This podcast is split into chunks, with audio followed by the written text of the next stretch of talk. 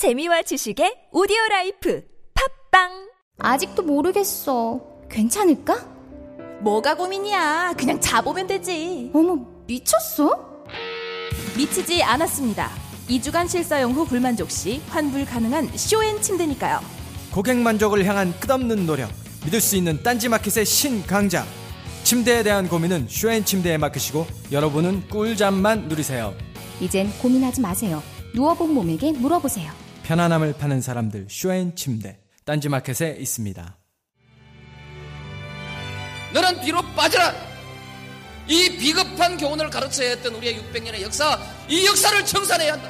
권력에 맞서서 당당하게 권력을 한 번 쟁취하는 우리의 역사가 이루어져야만이 이제 비로소 우리의 젊은이들이 떳떳하게 정의를 얘기할 수 있고 떳떳하게 불의에 맞설 수 있는 새로운 역사를 노무현 대통령이. 말하는 설득과 소통의 원칙. 대통령의 말하기 위즈덤 하우스. 엄마, 나 가게 안 하고 싶은데. 너 너 너 가게 해봤니? 농식 만들어봤니? 인테리어는 집기는 일할 사람은 운영은 가게 자리는 세금은 너 돈이 있니? 나는 요술램프 몬스터 셰프다. 네가 원하는 모든 것을 들어주마. 맛집의 맛을 똑같이 만들어 주실 수 있어요? 맛뿐만 아니라 돈과 청음의 모든 비법을 알려주겠노라. 야하! 이젠 걱정 고민 끝. 네이버 검색창에 몬스터 셰프라고 쳐주세요 상담 문의 02-458-8838 몬스터 셰프 야, 이 부장! 네가 부장이면 땅이야? 뭐뭐뭐뭐 저 인간 저건데 쟤 오늘도 술술 풀리고 안 먹고 회수 갔냐 내일도 신체 상태로 출근하겠구만 아 아유 고려 생활 건강 술술 풀리고 음주전 한포가 당신을 지켜드립니다. 특허받은 천연 유래 성분 숙취 해소제 술술 풀리고를 은하계 최저가로 딴지마켓에서 만나보세요.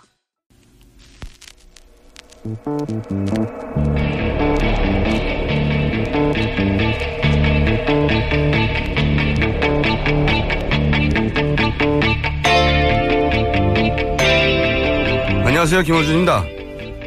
친박은 대통령 3차 담화가 사실상 하야라며 개헌해서 4월 대통령 퇴진, 6월 대선을 치르자고 합니다. 개헌, 20일 이상의 공고, 공고일로부터 60일 이내 의결, 30일 이내 국민투표 이렇게 법이 정한 일정과 절차가 있습니다. 언뜻 보기에 대통령 사퇴 일정과 대선 일정이 깔끔하게 정리된 것처럼 보입니다. 그러나 국회에서 헌법 개정안을 합의하는 과정 가장 오래 걸리고 가장 중요한 이 과정에 대해서는 따로 정해진 기한이 없습니다. 함정은 여기 있습니다. 합의가 되지 않으면 며칠, 몇 주, 몇 달이 걸려도 그 기한을 강제할 조항 자체가 없습니다. 그러니까 개헌 논의를 공식화하는 순간 사실상 하야가 아니라 정반대로 언제 퇴진할지 퇴진을 하긴 할지 아무도 모르게 됩니다. 대통령은 준퇴 문제를 국회에 맡긴다고 했으니까요. 그리고 국회에서는 합의가 안 될 테니까요. 김원준 생각이었습니다.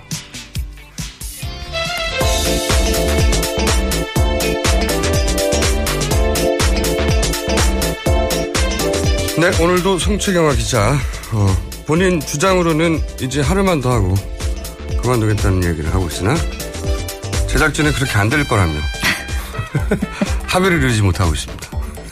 안녕하세요. 한겨레 21 송채경입니다. 어, 송채 퇴진 문제에 합의를 이루지 못하는 저희 제작진.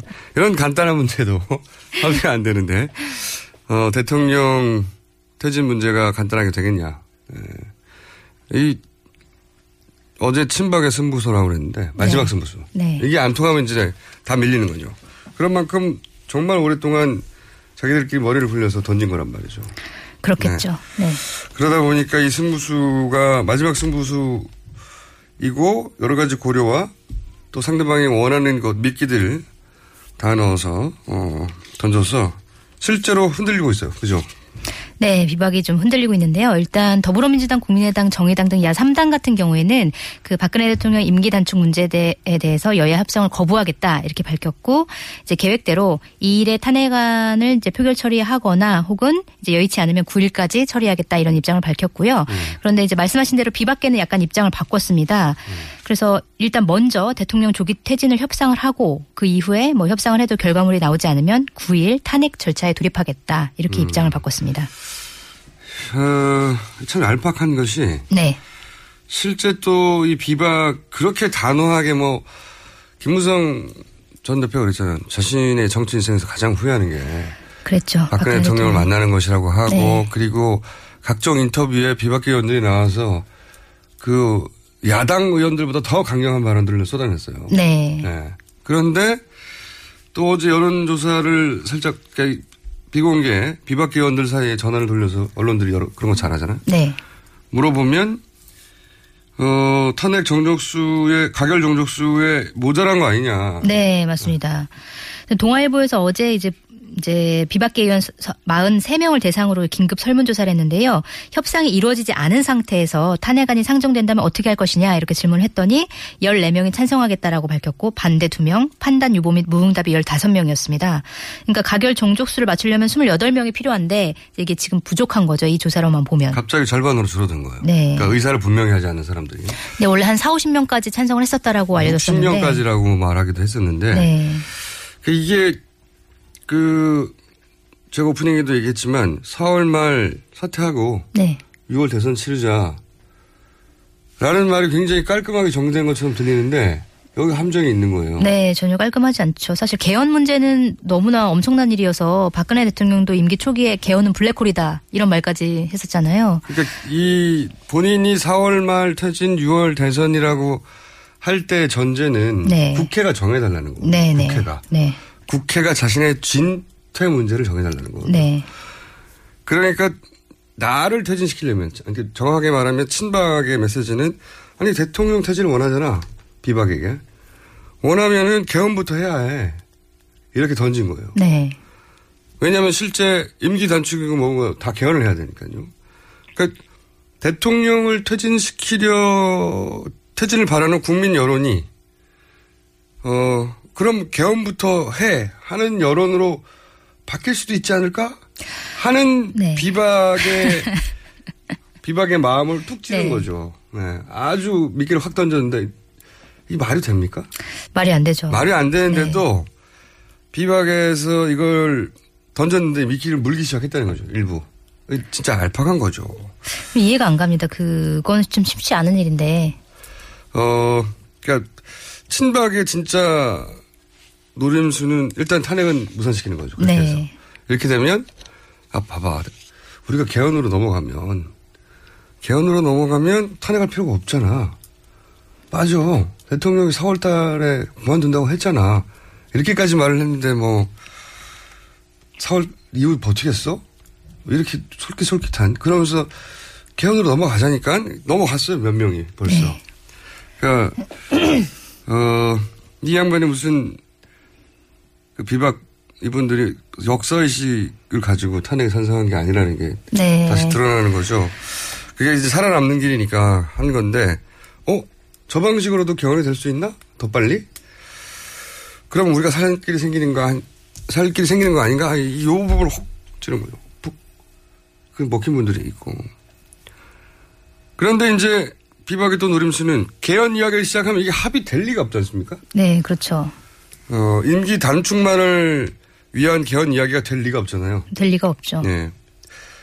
어, 기왕에 이렇게 시작한 거, 이 얘기가 벌써 나오기 시작, 나오거든요. 뭐 기왕에 시작하면 뭐 정치체제 전반에 대해서 얘기를 할 거고, 그러자면 선거법 이야기. 네. 독일식 뭐 권력 정당명부제. 구조, 예. 권력구조 개편 뭐 이런 여러 가지 문제가 나오는데 이거는 이렇게 짧은 시간에 해결을 볼 4월달까지 수 있는 네, 없어요. 전혀 할 수가 없죠. 개헌을 지지하는 분들, 개헌 논자들 사이에도 의견이 분분하거든요. 네, 맞습니다. 뭐 네. 4년 중임제를 할지 아니면 이원집 정부제 할지 아니면 뭐 의원 내각제를 할지 네. 너무나 분분한데 이거를 하나로 결정을 낼 수가 없겠죠. 한 당 내에서 네. 될 리가 없단 말이죠.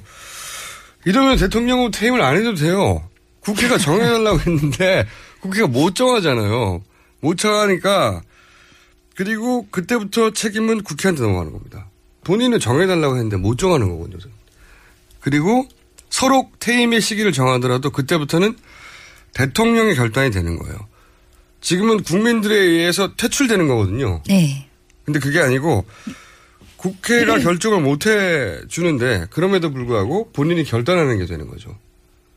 어, 이 친박의 노림수인데 친박은 이렇게 던질 수 있어요. 저는 웃기는 게 이걸 비박 이걸 덥석 문다는 거고. 이게 네.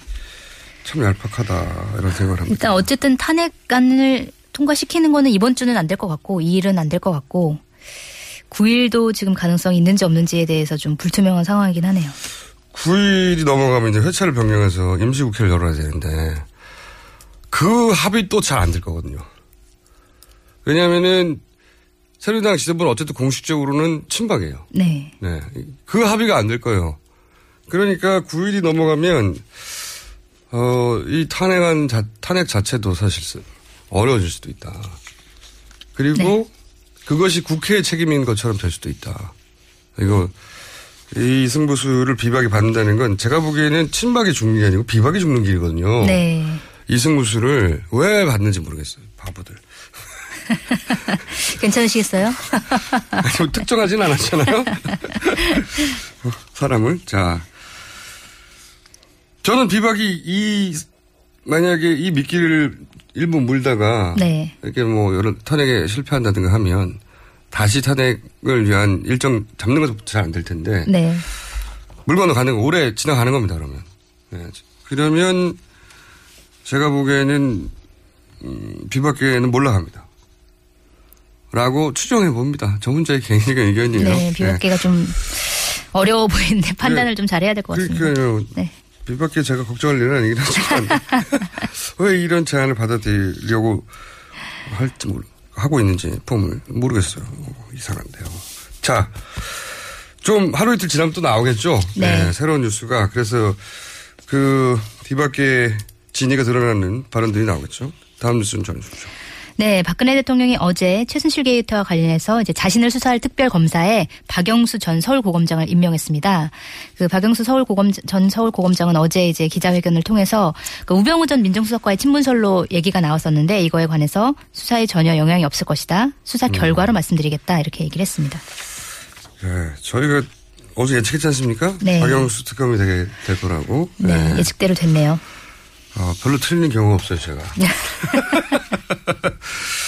그, 특검에 대한 우려가 몇 가지 있더라고요. 제가 네. 또 이제, 검찰은 되게 특이한 조직이어서 자기들끼리만 아는 이야기들이 있거든요. 네. 우선, 한 가지 우려는 어제 말씀드린 대로, 어, 박지원 비서실장 시절에, 네. DJ 정부 시절에, 어, 청와대 사정비서관으로 발탁했던 사이라 서로 잘 아는 사이다. 그래서 그렇죠. 첫 번째 우려가 박지원 원내대표의 영향력 아래에 있는 거 아니냐 이런 우려가 이건 이미 기존 언론에서도 얘기를 했고 두 번째도 이제 어제 저희도 어, 짚었던 것 같은데 네. 우병우 전 민정수석과 절친이라고 하는 최은수 국정원 2차장 네. 양아, 양아버지다 네. 그렇게 서로 가깝다.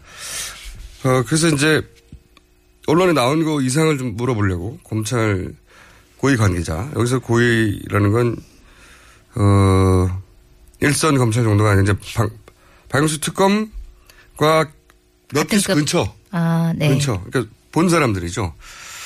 그분들 이야기를 몇, 몇분 이야기를 듣고 추린 거는 첫 번째는 어, 최은수 검사장으로 승진한 직후에 네. 최은수 검사장이 승진한 검사장으로 승진한 직후에 국정원 2차장으로 가달라고 우병우 민정수석이 부탁을 했다고 알려져 있는데 네. 예. 그런데 검사장이 승진된 직후에 그리고 정권 말기에 국정원 그런 2차장을 맡으라고 하면 좋아하는 사람이 없대요. 네. 아니 뭐 국정, 정권 말기인데 국정원 네. 2차장 가가지고 차라리 그냥 승진한 그 검사장 가는 게 예, 낫지. 검사장 네. 승진한 지 얼마 안 됐는데 그런데 그럴 때 그 자리로 결국 가도록 만든 사람이 바로 박영수 아. 변호사다고 자기들은 알고 있다고. 네. 그러니까 이 이야기는 한마디로 서로 가족과 같다. 어려운 결정을 어 같이 드리거나 응?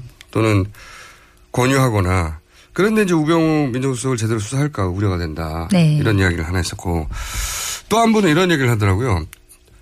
황우여 장관 그리고 총리 시절에 청문회를 잘 봐라. 네. 청문회 때, 어, 이 박영수, 어, 특검이 네. 그 총리의 참고인으로 나와가지고 어, 얘기를 합니다. 황우여 아, 장관? 예, 황우여 네. 장관과 총리에 대해서 과거에 근무한 적이 있거든요. 부하 직원으로. 어, 그래서 판사 출신인가요? 황우여 전 장관이? 검사 출신이죠. 검사 출신인가요? 네. 네. 공안 검사 출신이죠. 아주. 네. 그런데 이 양반 이 이제 적극적으로 옹호하는 발언을 이게 친하니까. 예. 네.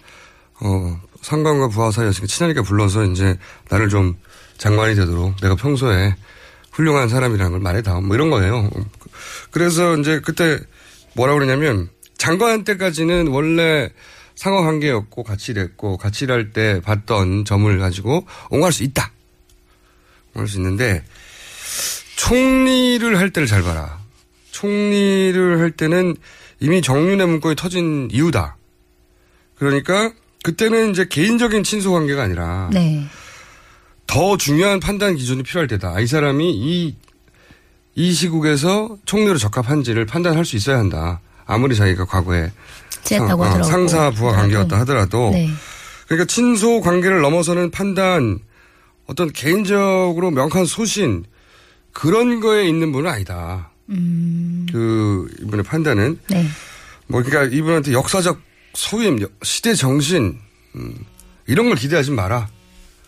어 그런 말은 뭐냐면 이 우려의 포인트는 뭐냐면 이렇게 여러 가지 압력이 복합적으로 들어올 거 아닙니까? 네. 어, 여러 곳에서 청와대든 뭐 아니면 박지원 대표든 아니면 뭐 다른 야당이든 국민이든 기자들이든 압력이 들어올 텐데 그럴 때 버틸 어 자기만의 소신이 있는가 판사 출신. 맞다 네. 판사 수준 맞군요 착각했습니다 판사 제가. 출신이 맞습니다. 네.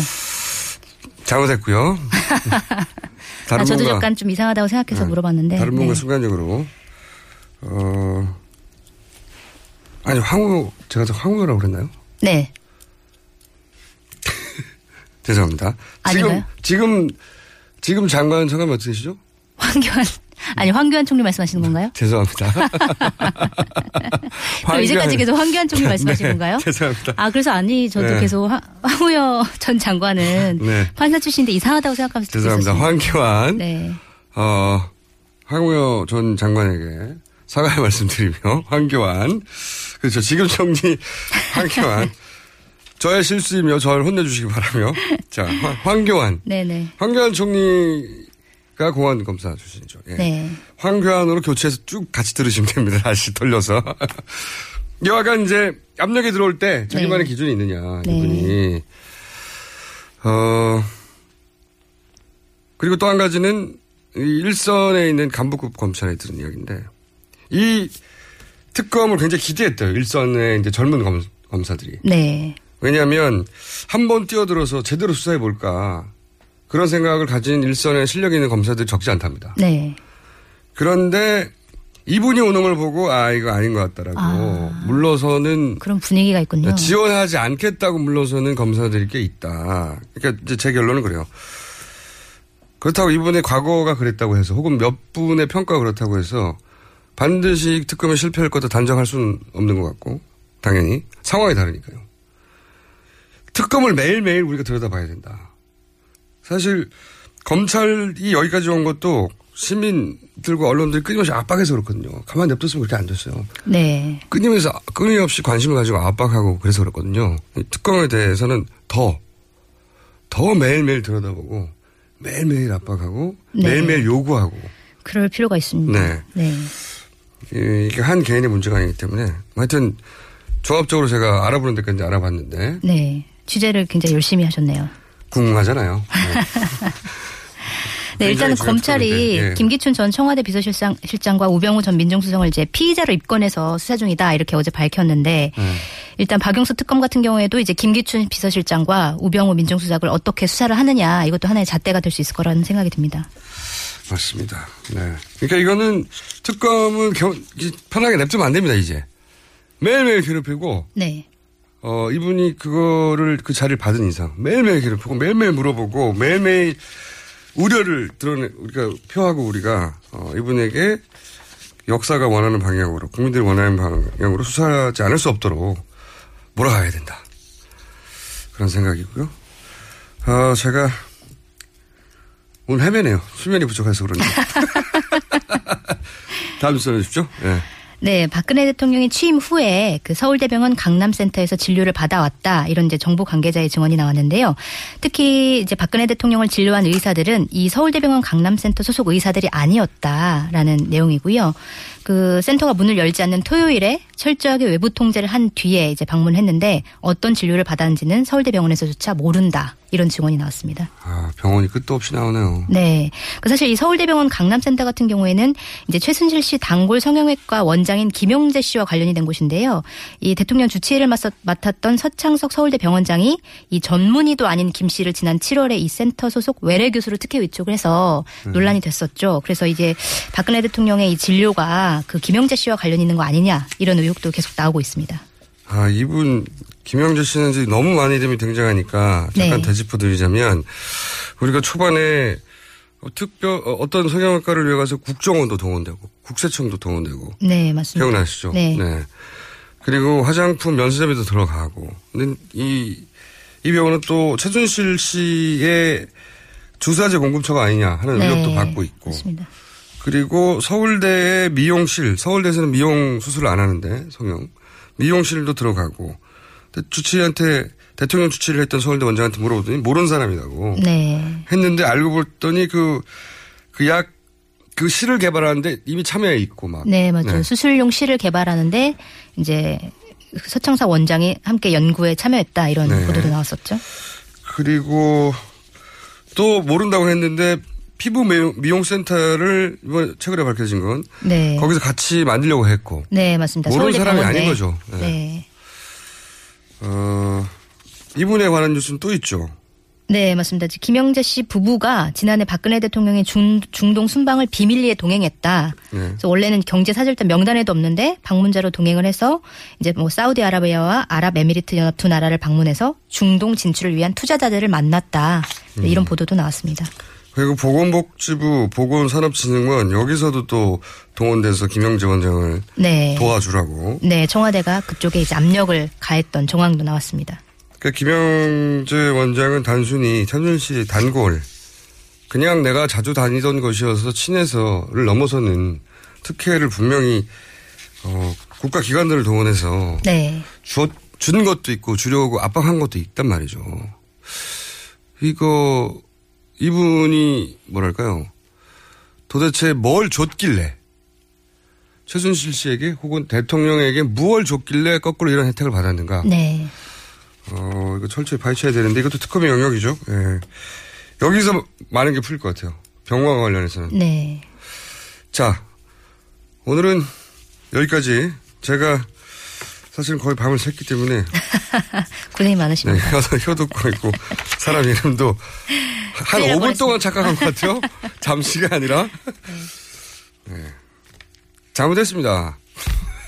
송채경화 기자였습니다. 네, 감사합니다. 네.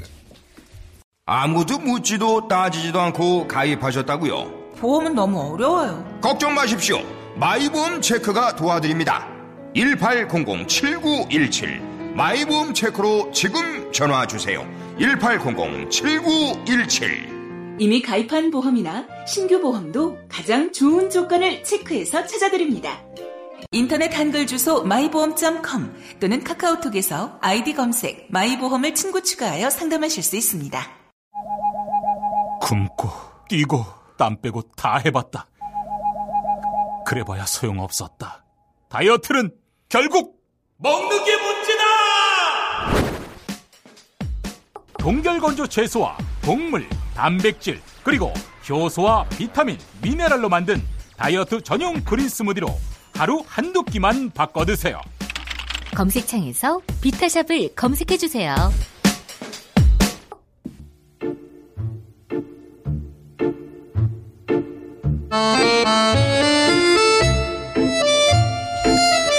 자, 저희 코너 중에 가장 인기 있는 코너입니다. 어, 정파를 떠나서 자기는 새누리당이 싫었는데 김성태 의원은 좋아졌다. 이런 분도 있고 김성태 의원이 당하는 게 너무 불쌍하다. 이런 분도 있고 거꾸로 어, 더불어민주당의 안민석 의원은 잘 모르던 사람이었는데 너무나 응원하게 됐다부터 시작해서 너무 말이 많은 것 같다. 화제의 코너입니다. 내부자들 안녕하십니까? 예 안녕하십니까 김성태입니다. 네. 어, 아시는 분은 아시겠지만 네. 안민석 의원은 지금 미국에 가 계십니다. 안녕하십니까? 예, 텍사스 사목 한복판에서 세월호 7시간 진실을 쫓고 있는 안민석 의원입니다. 네. 안민석 의원이 이제 텍사스에 가신 이유를 잠깐 설명해 주시죠. 그, 뭐, 아시다시피, 그, 14년 4월 16일 날 청와대에서 그 대통령이 세월호 7시간 동안 아무런 그 대응을 못하신 것에 대한 국민들의 의혹, 그래서 과연 뭐 하셨을까? 거기 관련된 좀 음, 비밀의 열쇠를 쥐고 있다는 간호장교 두 분 중에 한 분, 그 한 분이 텍사스 산 안토니오 그 미국 육군 병원에서 연수 중이라서 이분을 만나서 어, 좀 진실된 이야기를 듣기 위해서 지금 3일째 있는데 참 아쉬운 거는 어, 조금 전에 그분이 이제 기자회견을 했어요. 네. 간호장교가요. 대부분 의혹에 대해서는 부인하던데요. 보니까 저도 봤는데. 어, 지금 현재 뭐 교포분들이 여러분들이 예, 그분을 설득을 하려고 접촉을 3일째 하고 있고 그다음에 목사님 한 분이 굉장히 그 애타게 그분하고 전화 연결을 시도하면서 설득을 하고 있는 이 와중에 그분이 느닷없이 이제 기자회견을 했는데 저는 상당히 어, 기획된 그 일종의 언론 플레이라고 보고 있어요. 왜냐하면은 지금 현재 이 텍사스 여기에도 이분을 만나서 이야기를 들어보기 위해서 수많은 그 기자들이 와 있는데 하필이면 워싱턴 DC에 있는 특파원 어, 하고 기자회견을 해서 알아보니까 사전에 질문지를 다 준비를 해가지고 준비된 질문지에 준비된 답변이 된 어, 그런 이제 인터뷰라서 이거는 어, 국방부가 어, 사전에 기획된 그런 언론 플레이다. 그리고 내용적으로도 어, 이게 진실되지 못한 그런 인터뷰였다. 어, 왜냐하면은 이런 정도 이야기 결국에는 그거 아닙니까? 자기는 뭐 전혀 상관이 없는 거다. 4월 16일 날 대통령의 행적과 전혀 상관이 없는 거다라는 그게 어, 핵심 내용인데요. 전면적 부인하죠. 그럼 이 이야기를 15시간 비행기 타고 여기까지 그 간호장교를 만나러 온 국회의원 그리고 제가 국정조사의 일환으로 여기 왔거든요.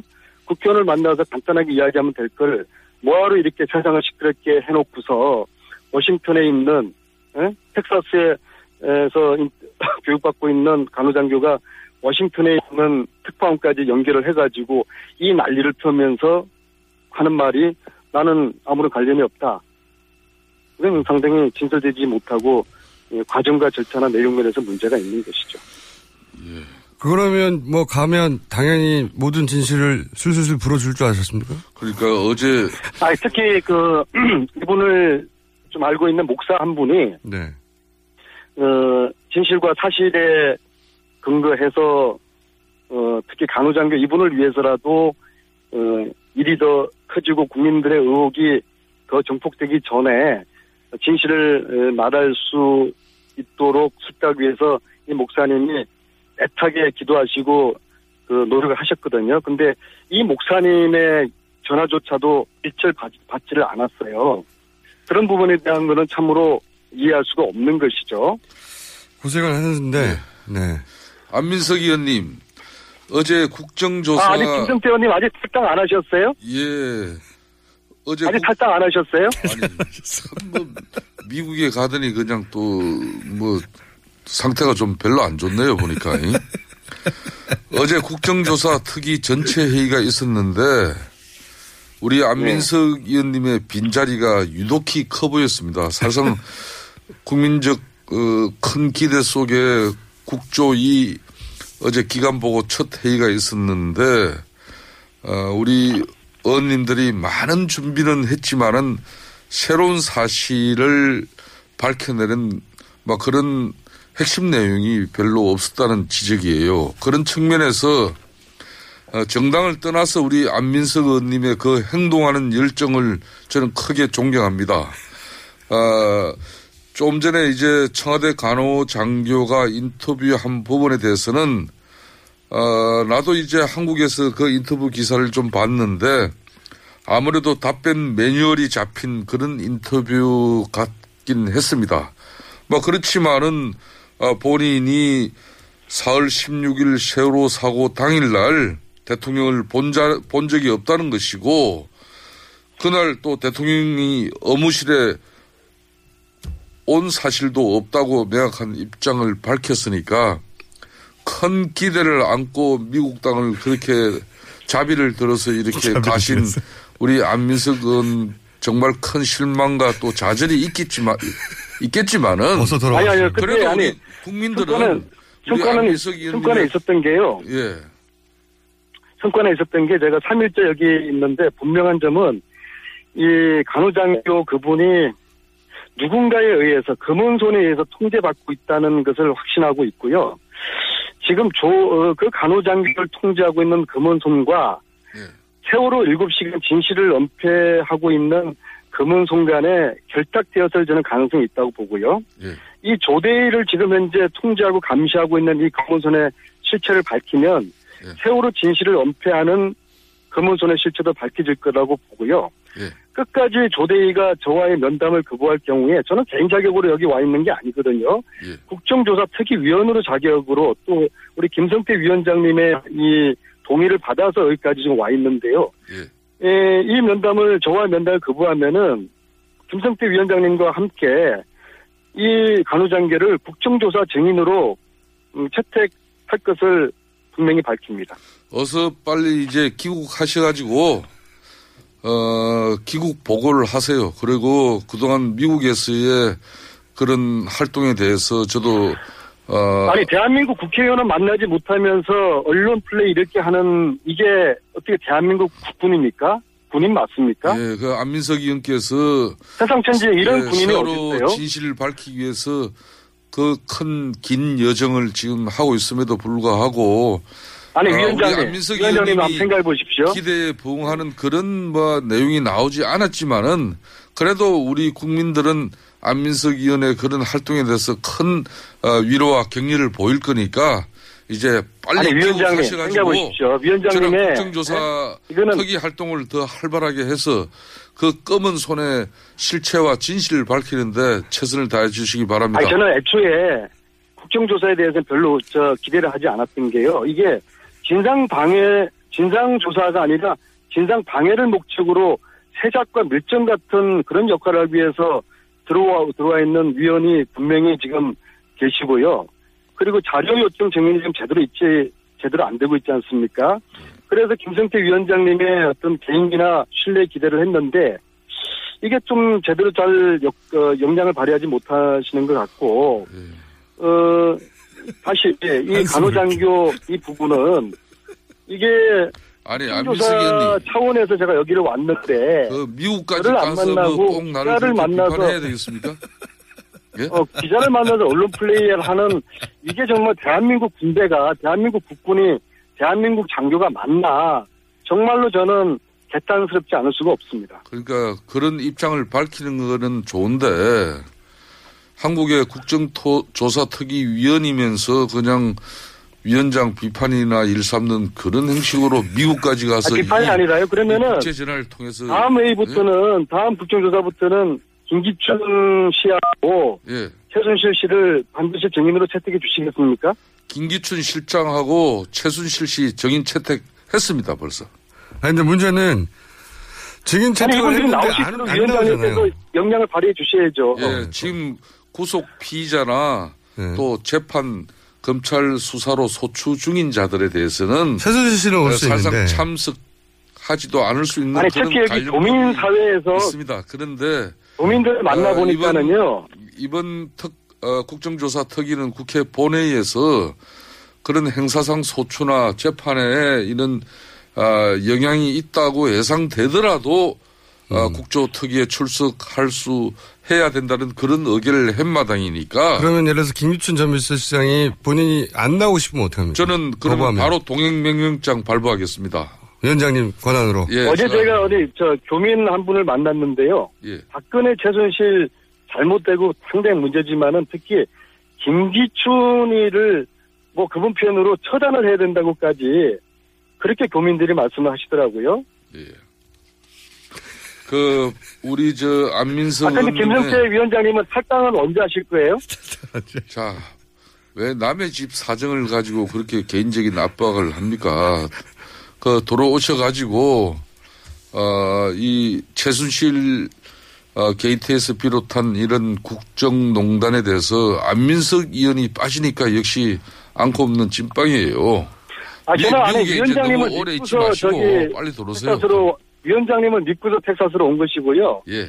근데 제가 돌아가더라도 지금처럼 정인 채택이 제대로 안 되는 이런 상황이 지속되면은 제가 이 국조를 참석을 해야 될지 고민을 심각하게 해야 될 것 같아요. 아, 그래서 주요 정인들에 대한 정인 채택은 다 마쳤습니다.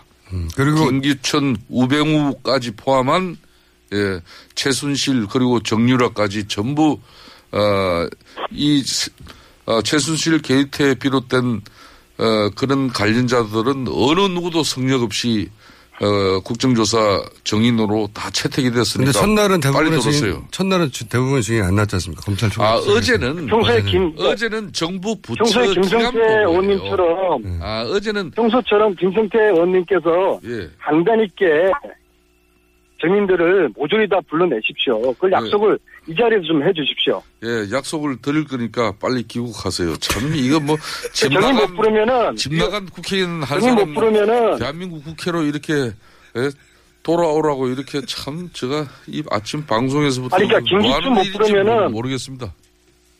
김기춘 정인 출석 못 시키면은 위원장 사퇴하십시오. 그 돌아와서 그런 이야기 하세요. 그러니까 예, 그러니까 그 알겠습니다. 예, 예.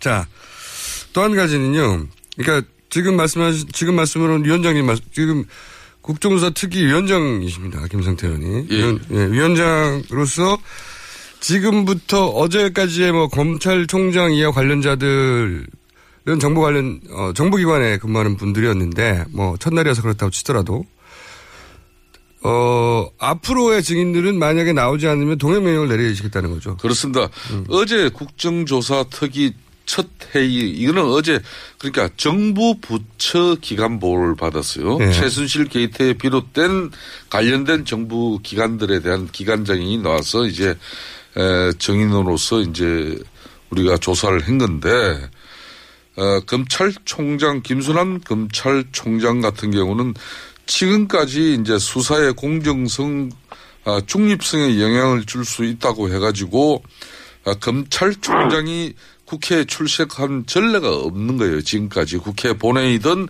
국회 법제 사법위원 소관 상임인 여기도 지금까지 출석한 사례가 없죠.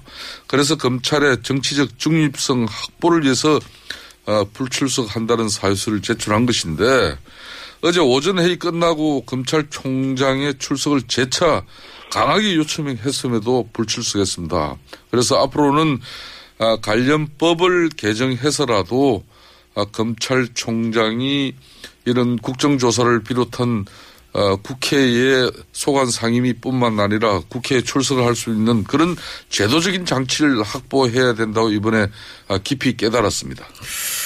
그 부분은 이제 어, 안민석 의원님 돌아오셔가지고 활약을 해주셔야 될 것 같고요. 빨리. 그 제가 또 한 가지 꼭 여쭤보고 싶은 것은 비박계가 왜 이렇게 엉거주춤하죠? 갑자기?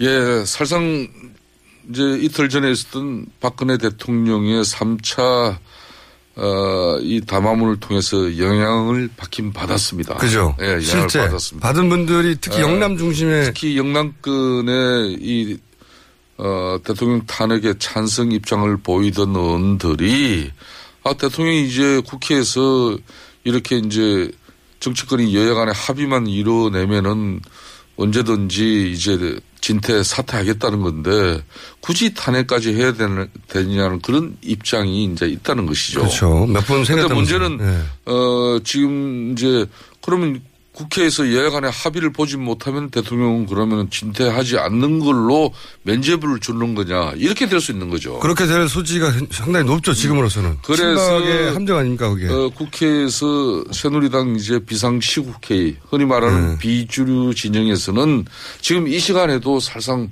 어, 여의도에서 지금 아주 중요한 회의가 열리고 있어요. 저도 오늘 사실상 방송에 어려운데 네. 안민석 의원도 안 계시고 해서 정말 어, 그래도 잠깐 들렸다 가는 게 도리겠다 해서 왔는데 네. 이 비주류 비상시국 회의에서 사흘 말까지 박근혜 대통령이 국회 여야 합의나 개헌하고 일체 관계없이 어, 본인의 어, 진퇴에 관한 입장을 그러니까 사퇴에 관한 입장을 명확하게 밝혀야 된다. 그러니까 사 12월 8일까지 예. 지금은 지금 워딩으로만 따지면 개헌을 해야 왜냐하면 임기 단축이라는 얘기를 했으니까요. 개헌을 해야 본인이 사퇴를 할 것처럼 그렇게 전제를 깔았는데 무관하게 며칠까지 사퇴할 거를 밝혀라. 예, 이게 이제 비박의 요구잖아요. 그렇습니다. 그 그런 입장을 이제 다음 주 8일까지 밝혀야만이 어 12월 9일 날 이제 정기국회 마지막 날이죠. 이날 어, 만일 밝히지 않으면은 이 비주류 진영들은 어 대통령 탄핵에 참석한다는 근데 그 사이에 비주류 진영들이 자꾸 흔들려가지고 떨어져 나가면은 그러면 제가 보기에는 친박의 승부수에 비박들이 떠내려가는 거 아닙니까 이젠? 뭐 그런 어, 위기를 볼 수도 있겠죠. 하지만 어, 이 성남 분노의 민심 앞에 어, 새누리당의 어, 그래도 양식 있는 많은 의원들이 어, 그렇게 쉽게 떠내려가는 그런 현상은 없을 거로 저는 확신하고 있습니다. 먼저도 흔들리고 있는 것 같습니다. 의원님. 김성태 의원님. 예. 네, 언제 탈당하실 거예요? 아, 그러니까 미국에서 왜 나를 보고 이렇게 안민석 의원은 미국 가시더니 사람이 좀 상태가 좀 이상해졌어요. 예? 한국에서 이렇게 마주보고 이야기해도 뭐 한 상황을 갖다 미국에서 이게 뭐 하는 일입니까, 이게. 예? 근데 혼자 거기 계시니까 말을 굉장히 아주 평상시처럼 오늘 잘 하시네요. 해방감을 느끼시는 것 같아요. 뭐 사실상 안민석 의원 뭐 며칠에도 안 보니까 어, 상당히 마음적으로는 평정심이 이렇게 찾고 있습니다. 사실상 안민석 아니, 탈- 의원이 아니, 탈당하셔요. 안민석 아니, 국민들이 오늘날 박근혜 대통령의 실질적인 하야까지 이끌어낸 장본인 아닙니까? 그렇기 때문에 그런 정의로움에 대해서는 찬사를 보내지만은 어, 박근혜 대통령을 배출한 에? 집권당 새누리당으로서는 사실상 더 큰 위기를 맞이했지 않습니까? 결코 집회 안민석 나가면 딱 의원에게 두 가지예요. 하나는 존경을 하나는 박근혜 대통령 결코 하야하라. 마음은 편치를 않았죠 그 동안에. 예, 하나는 박근혜 대통령 하야하라. 둘째는 새누리당 해체하라 아닙니까? 이 좀 무너지에 가는 이 새누리당에서 뭘 기대할 게 있다고 그러세요. 빨리 나오셔서 좋은 정치 한번 다시 제대로 한번 해보세요. 그 안민석 의원도 뭐 굳이 그렇게 더불어민주당에 큰 애착을 가지지 않고 오직 하면 사선 국회의원으로 제대로 된 당직 하나 지금 걸치지 못하고 있는 그런 예로움을 제가 잘 알고 있는데 예? 당직을 안 한 게 아니라 제가 양보를 양보를 계속 해온 거죠. 힘을 한번 모아 봅시다 그러면은. 같이 모아 봅시다. 예. 저는 당권에 관심이 없어요. 다른 분들 하고 싶은 분들 저 당직 맡으라고 하시고요. 아니 뭐 그 텍사스 육군병원에서 조대희가 우리 안민석 의원을 좀 만나서 진솔한 이야기가 나눠졌으면은 저도 국정조사 특위위원장으로서 우리 특위위원인 안민석 의원의 그런 노고에 대해서 정말 어, 값진 그런 결과로 이렇게 앞으로 위원회 운영에 큰 아, 도움이 될 수 있었겠다 판단했는데 그렇지만은 그 결과가 없었다고 해서 안민석 의원의 그런 열정과 노력에 대해서 절대 폐마하지 않습니다. 저는 정말 네, 아무튼 큰 일을 하고 위원장님께서 국- 여기까지 와서 국정조사위원 안 만나고 언론 플레이한 이 간호장교에 대해서 준엄하게 구제해 주시고 개인 성명서라도 좀 내주십시오. 그래야지 국정조사위원회가 권위를 가지게 되죠. 이게 정말 이게 웃기는 거 아닙니까? 대한민국 군대가 언제 이렇게 됐습니까? 에, 국회의원, 국정조사위원 이렇게 무시하고 언론 플레이하는 이 대한민국 군대 이게 언제 이렇게 이런 군대가 됐어요? 예, 그런 문제점을 떠나서 개탄할 만한 일이에요. 예, 그런 문제점을 이제 국정조사 특위에서 안민석 의원의 그런 어, 신랄한 비판과 함께 또 대안 제시가 있길 기대하겠습니다. 제가 이 간호장교 증인으로 채택해 주십시오. 예, 들어와서 상의하시죠. 예. 똑같은 말만 한 분은 탈당하라고 하고 한 분은 들어오라고 하고 한 가지 궁금한 게 있는데요, 예. 의원님. 그러면 만약에 비박이 개헌과 무관하게 몇 월 며칠 대통령이 사퇴한다 하는 날짜를 받으면 예. 그러면 탄핵은 없어지는 거예요? 사실상 대통령이 대체적으로 사흘 말 이내에 어, 입장 정리가 명확하게 우리 국민들이 납득할 수 있는 그런 명확한 조치가 있으신다면은 어, 그 부분에 대해서는 어, 새누리당은 어, 또 다른 판단을 할 수 있겠죠. 그러니까 제 말은 탄핵 없이 그리고 개헌 없이 몇 월 며칠 예를 들면 지금 4월 계속 얘기하는데 4월까지 사퇴하겠습니다라고 하는 약속을 대통령으로부터 비박이 받아내면 공개적으로 그러면 어 탄핵 탄핵이 없을 수도 있다. 어, 그런 거죠. 야권에서 탄핵 발의안을 네. 어, 지금 현재 국회 본회의에서 의결을 해야 되지 않습니까? 네. 어, 거기에 에, 참여하는 부분을 대해서는 이제 쉽게 자유의지로. 아주 아주 큰 고민에 빠질 수가 있죠. 아주 큰 고민이 빠질 수 있다. 근데 그렇다는 얘기는 대통령하고 이제 대통령 말만 믿고 나머지 일정을 진행하겠다는 거잖아요. 대통령이 약속을 지키지 않은 적이 굉장히 많은데요.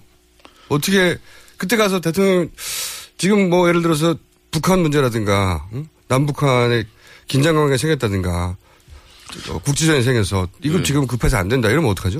그러니까 이제 구체적으로 어 국회가 추천하는 이제 책임 총리 또 어, 가, 가도기적인 내각 구성이 이루어지면은 사실상 대통령은 실질적으로 이제 내년 4월 말이라든지 뭐 어떤 날짜가 이렇게 바뀌면은 아, 이선 후퇴의 개념이 되는 것이죠. 그걸 여야 간에 국회에서 합의하는 겁니다. 그 합의하면은 어제까지 확인한 한 바로는 청와대에서도 아, 합의하면은 그 모든 내용 따르겠다는 입장입니다. 그러니까 대통령이 마음을 바꾸면 어떡하냐고요. 그렇게 약속해 놓고 나서. 그 다음에는 강제할 방법이 없어지는 거 아닙니까? 전혀? 아, 대한민국 5천만 국민을 대통령이 그렇게 우습게 볼 수는 없는 거죠. 우습게 이때까지 보신 것 같은데. 그럼 그때 또 길거리로 나가야 돼요, 우리가? 아, 그런 일이 없도록 저희 새누리당에서도 모든 조치를 다 강구하겠습니다. 잘못하면 제가 보기엔 비박이 떠내려올 것 같은데요. 뭐 그런 큰 위험도 사실 지금 현존하는 게 사실이고 이번 대통령 3차 사과 담화문은 아, 사실상 이 최순실 게이트에서 비롯된 이 국정 중단, 헌정 이런 중단의 위기를 국회가 공을 떠하는 거는 틀림없는 사실입니다. 그렇죠. 어, 이 사실에 대해서 우리가 아, 준엄한 결과를 만들어내야죠. 안 의원님, 저희 이제 시간이 다 돼가지고요. 돌아와서 뵙겠습니다. 네. 네. 네, 안민석 의원님 잘 들어주십시오. 네. 네, 지금까지 안민석, 김정태 의원이었습니다. 우리 동네에서 일어나고 있는 다양한 소식들을 전하고 모두가 마을을 활용할 수 있도록 도와드리겠습니다. 제가 인터뷰한 결과에 의하면 면목동 지금 우리가 미디어펀 주변에도 거의 다 배발. 동네 얘기, 친구 얘기, 세상 돌아가는 이야기 모두 나눌 수 있는 마을 미디어 팟캐스트. 마을 미디어 팟캐스트 참여 방법은 검색창에 서울 마을 미디어 지원센터를 검색하시거나 전화 02-3141-6390, 3141-6390으로 연락 주시면 됩니다. 여성 여러분, 골반이 삐딱하면 허리가 아파요. 아, 아랫배가 나와요. 골반이 바로 서야 건강도 아름다움도 바로 섭니다. 바디로직을 입으세요. 토크밴드의 입체적인 탄력이 틀어진 골반을 바로잡습니다. 간편하고 확실한 골반 교정 타이즈. 바디로직.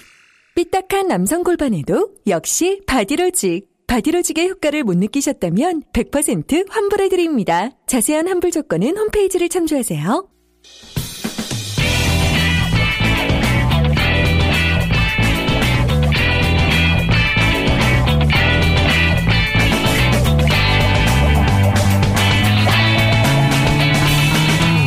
김어준의 뉴스 공장.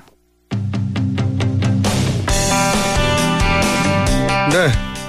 뉴스 공장 3부 시작하겠습니다. 오늘은 스튜디오에 직접 모시기 굉장히 어려운 분을 저희가 모셨습니다. 네. 대한민국에서 가장 사랑받는 철학자, 도올 김용옥 한신대 석자 교수님 저희가 모셨습니다. 안녕하십니까 선생님. 네, 아유 이렇게 아침부터 일어나서 어유 이런 걸 진행하세요? 나도 오늘 아침에 일찍 일어나서 오느라고 죽을 뻔했네. 어, 직접 안 나오시는 길로 유명하신 분인데 제가 어, 선생님과 어, 딜을 하나 했습니다. 선생님이 주연으로 나오는 영화가 최근에 개봉해요. 나의 살던 고향이라고. 네네네.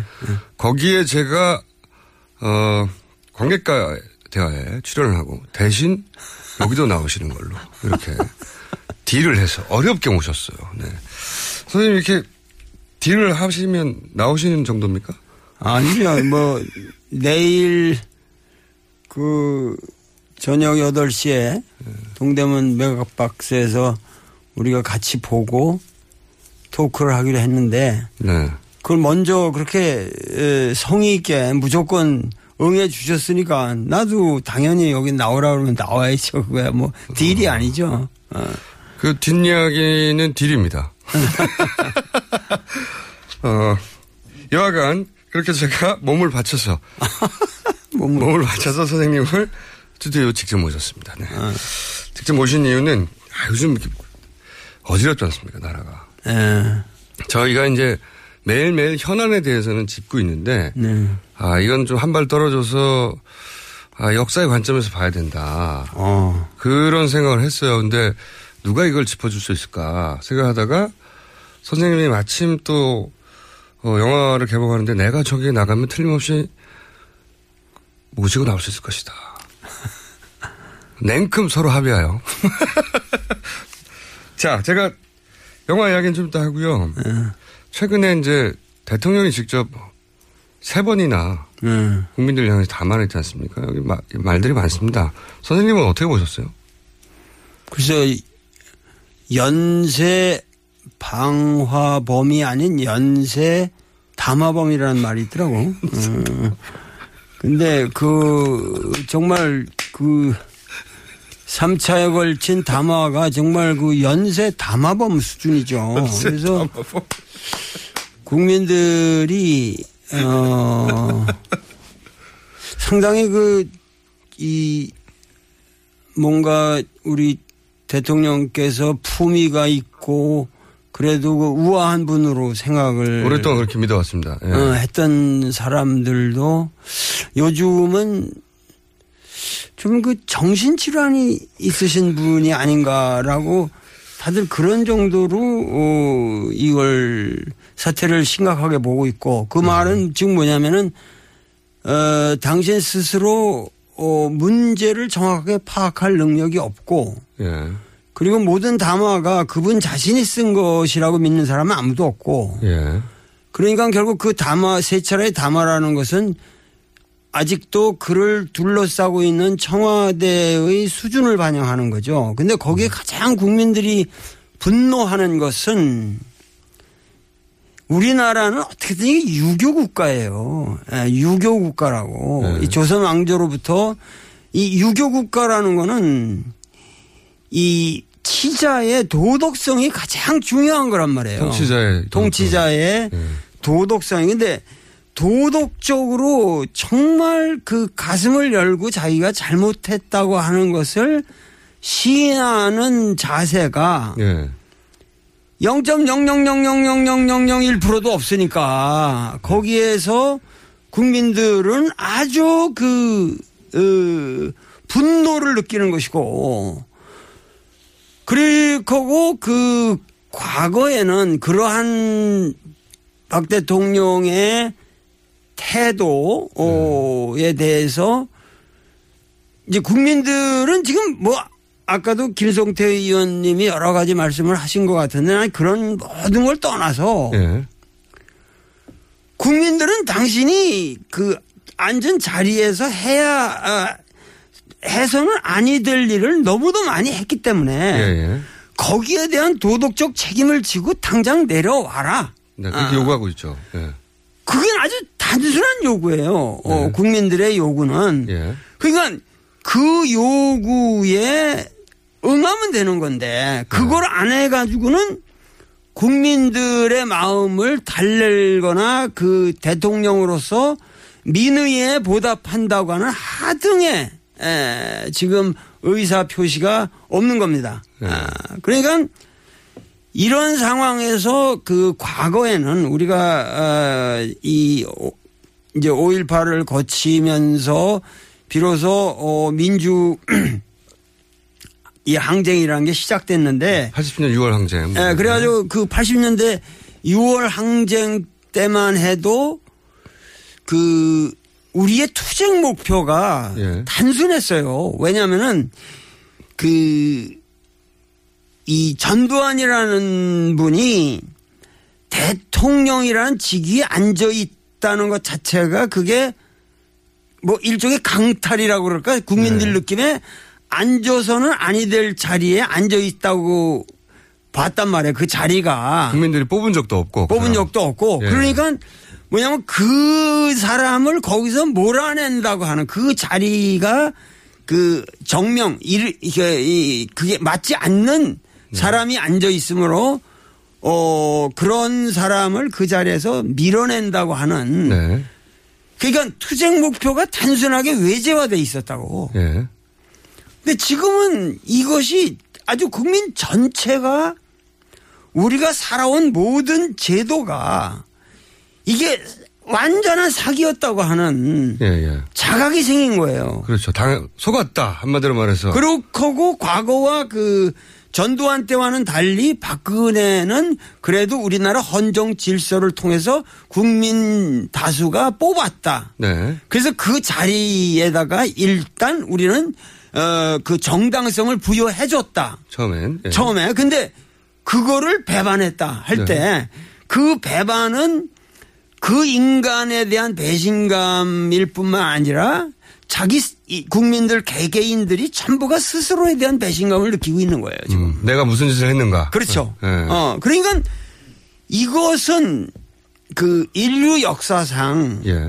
불란서 혁명도 이런 식으로 진행된 건 아니거든요. 미국 혁명, 미국의 민주혁명도 이런 식으로 진행된 건 아니에요. 어떤 차이가 있는 거죠? 전부 외제화돼 있는 어, 음. 미국의 독립선언이라는 거는 영국 놈들이 부당하게 밖에서 우리를 찍어 누르니까 그거 거- 걷어내고 우리가 스스로 자립하겠다 이런 이런 얘기 아니에요. 그러니까 영국 놈들이요. 예, 이거 전부가 어 외제화돼 있었어요. 예, 예. 싸울 대상이 밖에 있었던 거죠. 밖에 있었죠. 예.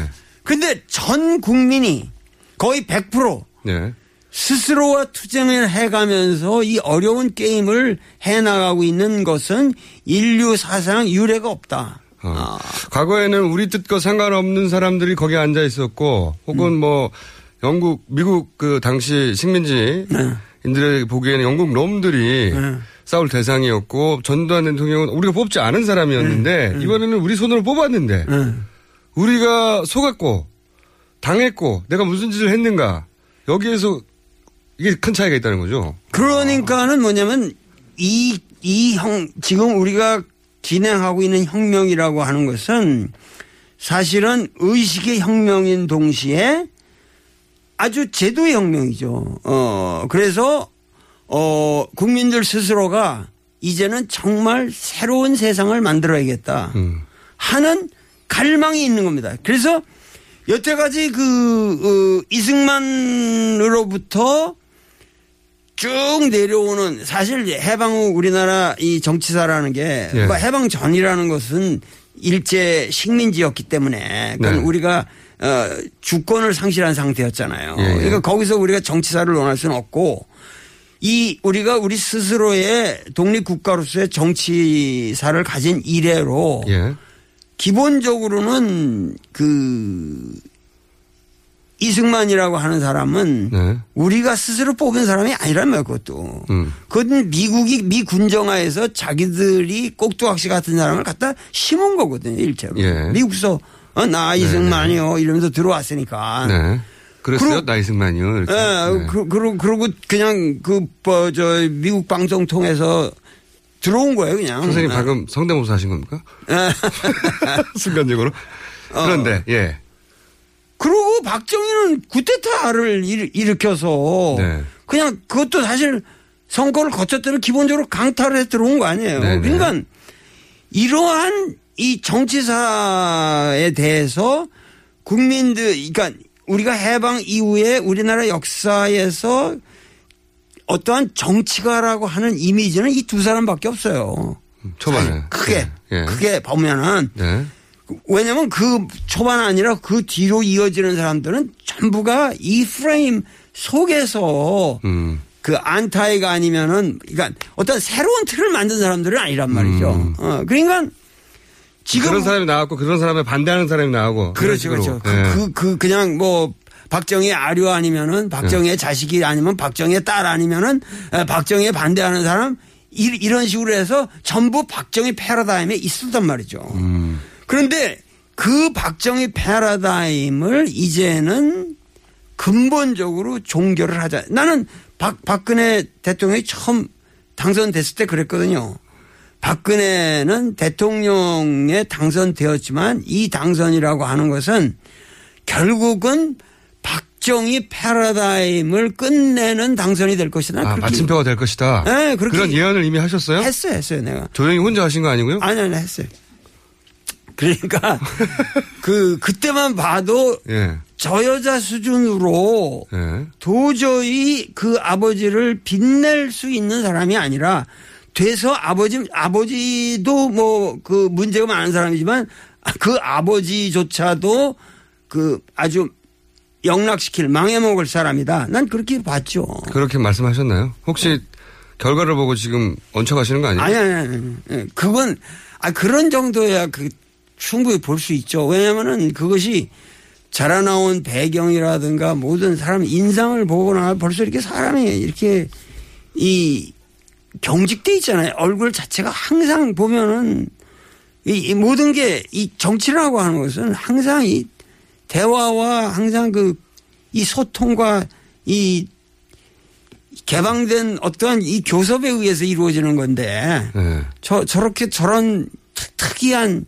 성격의 사람이 과연 어떻게 정치를 할 것인가 나는 상당히 회의적이었죠. 음, 그러면 지금 대충 말씀하셨는데 우리 역사에서 박근혜 대통령이 지금 이렇게 국민들의 요구에서 점점 코너에 몰리고 결국은 어떤 방식으로든 이제 물러나게 될 것 같은데 네. 그거를 정치권에서는 지금 막 뭐 여러 가지 논의를 하고 있는 와중이고 탄핵이다 아니면 뭐 협상을 하자 아니면 뭐 4월 어쩌고 저쩌고 등등등 절차와 기술적인 방법을 얘기하고 있지만 여하간 이렇게 해서 한 시대가 끝나는 건 우리 현대사에서 보면 박, 박정희 패러다임의 마침표가 되는 정말. 겁니다. 예. 정말이다. 그런데 네. 에, 문제는 예. 지금 우리 국민들이 생각하기에 네.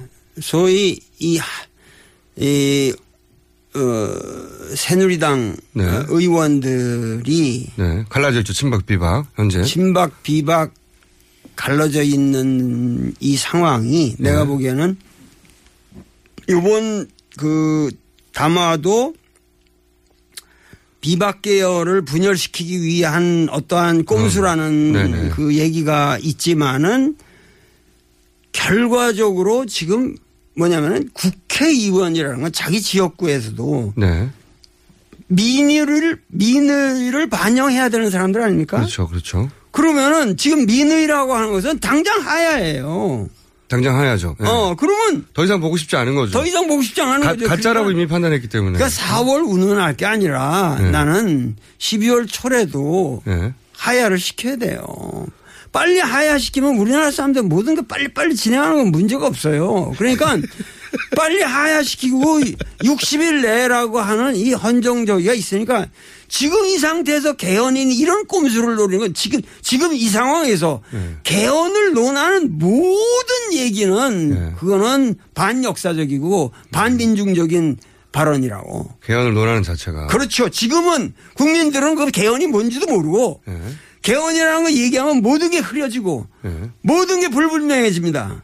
그러기 때문에 개헌을 논해서는 여야 누구를 막론하고 지금 국민들이 아셔야 할 건 개헌 얘기하는 사람들 전부 이상한 사람들이에요. 어, 선생님 그러니까 저거 흥분하기 시작하시는데 지금 보니까. 아니 그 그게 말이 안 돼. 그 지금 지금 이, 이 시점이라고 하는 건 우리가 개헌을 논할 시점이 아니라 예. 어떻게 하면 모든 사람들이 일치 단결해서 이 범죄자들을 처단하느냐. 예. 이거를 하루속히 시급한 문제고 이것이 끌면 끌수록 우리 국민의 도덕성이 이상해진다고. 왜 국민들은 정당한 도덕적인 요구를 하고 있는데 네. 거기에 대해서 정치권이 신속하게 대응을 해야지.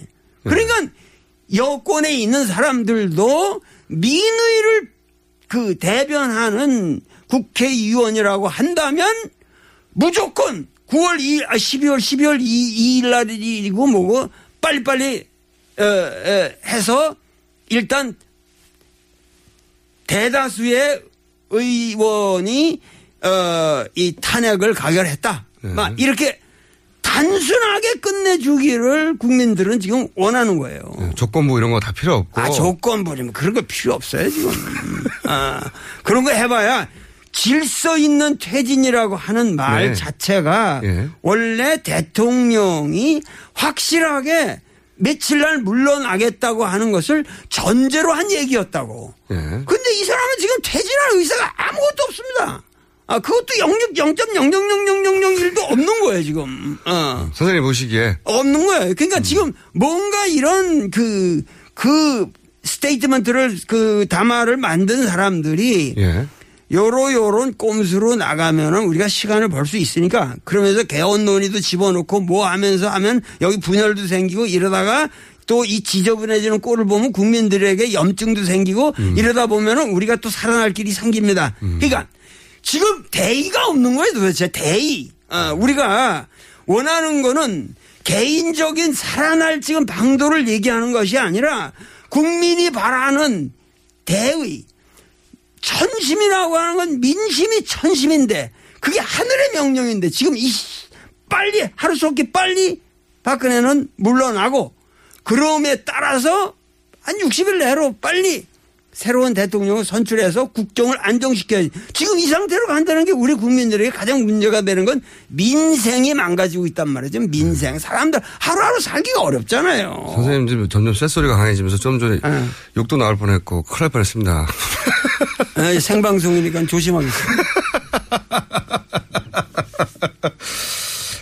어, 담백한 말씀입니다. 예. 담백해죠. 사상가는 예. 그 아주 단박하게 국민들이 원하고 싶은 얘기, 국민들이 이런 얘기를 지금 하고 있는데 예. 그걸 이렇게 정치인들이 나와서 얘기하면 아주 복잡해진단 말이에요. 복잡해서 끼워 어. 꼬이고 기술적인 예. 절차적인 문제로 바뀌죠. 자꾸 절차적인 문제로 바뀌니까 예, 네. 그거를 어 국민들은 거기에 속지 말고 국민들이 지금 이런 위대한 세계사적 혁명을 우리가 진행하고 있으니까 네. 인류사에 유례가 없는 굉장히 의식 높은 수준 높은 우리는 굉장히 질서 있는 합법적인 투쟁을 하고 있고 국민들이 이러한 그 자기 의사 표현을 절대 꺾이지 마시고 어 박근혜의 하야 성명이 정확하게 당장 오늘 이 순간에 하야하겠습니다라고 나와서 딱 끝날 때까지 끝날 때까지 국민들은 뭐 100만, 200만, 1000만 행진이라도 계속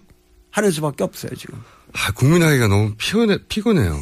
아, 이거 국민 생활하기 피곤해. 저도 그래서 요새 아주 피곤합니다. 어, 책을 써야 할 시간에 그냥 가서 광화문 헤매고 나면 또 피곤하고 피곤하고. 매주 나오세요? 매주 나왔죠. 어떻게 한 번도 빠지지 않고 개근했어요. 직접 보시면 어때요?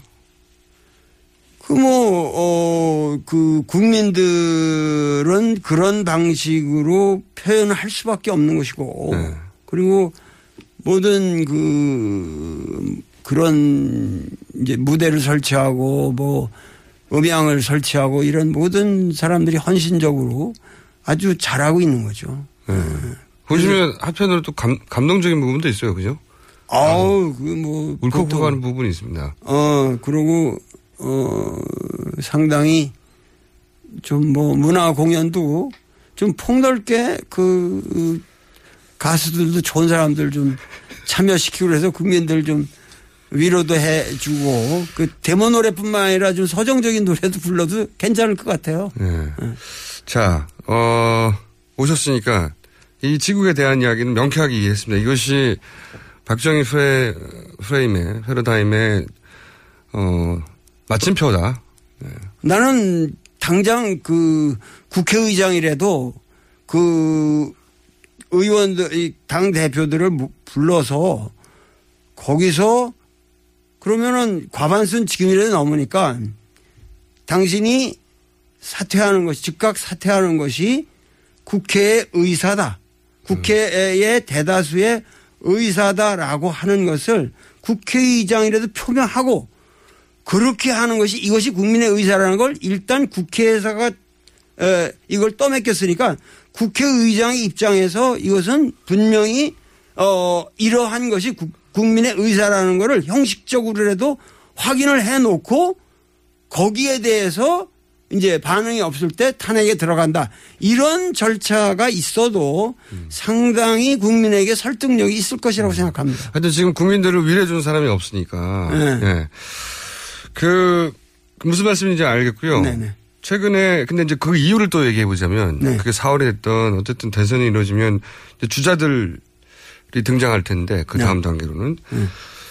원래 선생님은 그 대선 주자들 릴레이 인터뷰 직접 하시기로 유명한데 최근에 또 시작하셨더라고요. 이미 네. 만난 분들도 있던데 안희정 충남지사에 대해서는 잠깐 잠깐씩 짚어보면 그런 대선 주자들 플라톤적인 성격이 강하다 하셨는데 이게 무슨 말씀입니까? 짧게 설명해 주세요. 예. 아니 그 안희정은 하여튼 철학이 있는 사람이죠. 자기 나름대로 소신이 있고 예. 보시기에 철학자의 입장에서 보기에 좀 철학이 있네. 자기 자기 생각이 예. 그 국정에 대한 아주 뚜렷한 생각이 있고 특히 그 서민들 이, 이 농촌 문제라든가 이렇게 그앞 핍박받는 어이 층에 대해서 어 하층민이라고 그럴까 그런 이 우리가 쳐다보지 않는 바닥을 어떻게 이 개선해야 되는가 하는 데 대해서 굉장히 깊은 통찰력이 있는 사람이에요. 음. 그리고 남경필 경기도지사 그 다음을 진행하셨던데 어. 누군지 모르겠는데 헤라클레이토스 헤라클레스는 아는데 헤라클레이토스 적이다 이렇게 표현, 표현하셨는데 이게 어떤 겁니까 헤라클레이토스 적이? 아, 그러니까 헤라크레이토스는 만물 유전이라는 말로 그 표현이 되는 희랍 철학자지만 뭐냐면은 플라톤은 상당히 이상주의적인 불변의 네. 뭐가 있고 헤라크레이토스라는 거는 항상 그 변해가는 이 천지 만물과 더불어 같이. 의식이 같이 간다는 얘기죠. 그래서 아. 그 남경필은 말랑말랑하고 네. 항상 변화에 적응하고 요번에도 제일 먼저 탈당을 했고 음. 그만큼 사람이 에, 순수하고 귀엽고. 귀엽고. 아, 귀엽고. 에, 상당히 그 순수해 사람이. 어, 그렇게 보셨고. 아직은 안 하셨는데 그래도 이제 사람을 관찰하시는 게 하- 예리하고 그 취미기도 하시니까. 예를 들면 최근에 급부상하고 있는 이재명 어, 성남시장은 어떻게 보- 보십니까? 그 사람은 뭐 그 상당히 어, 뭔가 이 그래도 자 그 상당히 그 발언을 정확하게 에, 이 정치 문제에 대해서 매일 자기 의견을 정확하게 되는데 에, 그렇게 에, 뭐 이런 보수 언론에서 조질라고 해도 조져지질 않잖아요. 그러니까 그만큼 뭐냐면 자기 관리가 철저한 사람이고 어, 자기 관리가 철저한 사람이고 어, 그 행정 능력이라든가 이런 게 벌써 상당히 입증이 된 사람이고 그러니까 앞으로 난 잘 모르겠는데 하여튼 젊은이들한테 그렇게 인기가 있다고 그래요 그분이. 어, 그러니까 최근 전국에서 또 선명한 입장을 드러내고 있으니까요. 어, 예. 어. 선생님이 지금 명쾌하게 말씀하셨듯이 일단 발언을 명쾌하게 하시니까. 그러면 이 보수 진영에서 이제 최근 가장 두각을 나타내는 분은 김무성 전 대표 아닙니까? 유승민 전 원내대표도 있고 이 두 분에 대해서는 시간이 없어서 제가 짧게 짧게 여쭤보면 아, 그, 난 그 두 분을 직접 만나서 이렇게 아직 대화를 못 했는데. 아, 그렇군요. 그, 김무성이란 분은 만나면은 내가 만나서 얘기를 하면은 상당히 재미있을 것 같아요. 그래요? 재미는 있을 것 같아요. 근데 의외로, 예. 어, 인간적으로는. 예. 근데 너무 지금 그 무슨 이 개헌이라든가 자기 개인적인 그 이 대의를 위해서 우리가 헌신해야 되는 시점에서 이왕 어, 주- 불출마를 선언하고 비박에 이걸 표방했으면은 예. 투철하게 투철하게 그 신념대로 한번 나가서 국민들에게 확고한 예, 국민의 의사를 반영하는 정치인의 자세를 한번 정확하게 보여달라는 거예요. 어, 애매하게 꼼수를 놓을 생각은 말고. 어. 시작했다가 이제 용사배가 된 경우가 많이 있어가지고. 그러니까 항상 그 사람은 대의를 못 보고 항상 대의를 표명하면서 사람이 보기에도 덩치도 좋고 이렇게 대의를 향해서 움직이는 것 같으면서 결과적으로 항상 자기 개인의 영달을 너무 치중하는 측면이 있지 않나. 그런 이미지 하시는 거죠. 네. 한번 만, 만나봐야지 결론이 나겠네요. 네. 네. 유승민 전 원내대표는 어떻게 보십니까? 그분도 어, 마찬가지죠. 지금 상당히 중요한 입장에 계시니까 그리고 네.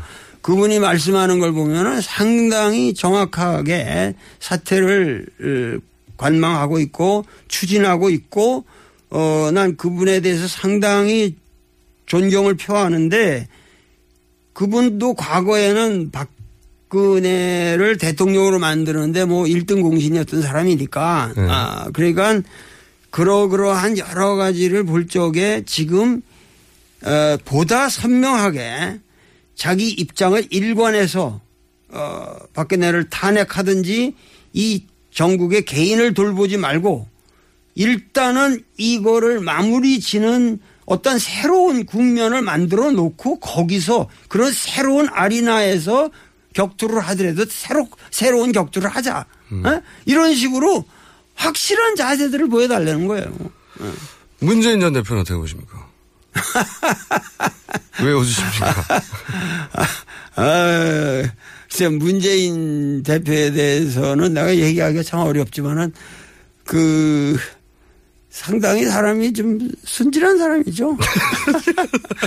어떤 의미에서 그렇습니까? 아니, 사람 심성이 착해잖아요. 만나서 이렇게 얘기하면 네. 정말 착하고 그 사심이 없어요. 그 사람은. 근데 뭐냐면 매사에 어떤 그 날카로운 정치적인 판단이 좀 부족하게 느껴질 때가 있잖아요. 음. 누, 이런, 이런, 이런, 이런 시국에 왔을 때 음. 명쾌하게 빨리 결론을 내야 되는데 빨리 빨리 빨리 빨리 예, 빨리 빨리 가고 그, 예. 그리고 그것이 에, 어떠한 이 긍정적인 결과를 가져오는 방향으로 상당히 이렇게 진행을 빨리빨리 시켜야 되는데 좀 답답하시군요 보시기에. 예, 너무 착해서 그래요 사람이. 너무 착해서. 아 재밌게 얘기하다가 시간 거의 다 돼버렸네요. 그러면 애초에 이제 모신 거는 제가 미끼로 던진 거는 나의 살던 고향 영화 얘기였는데. 그 요거 언제 하시는 언제 하는지 만 알려주세요. 언제 하는지. 아, 지금 상영을 하고 있고. 네.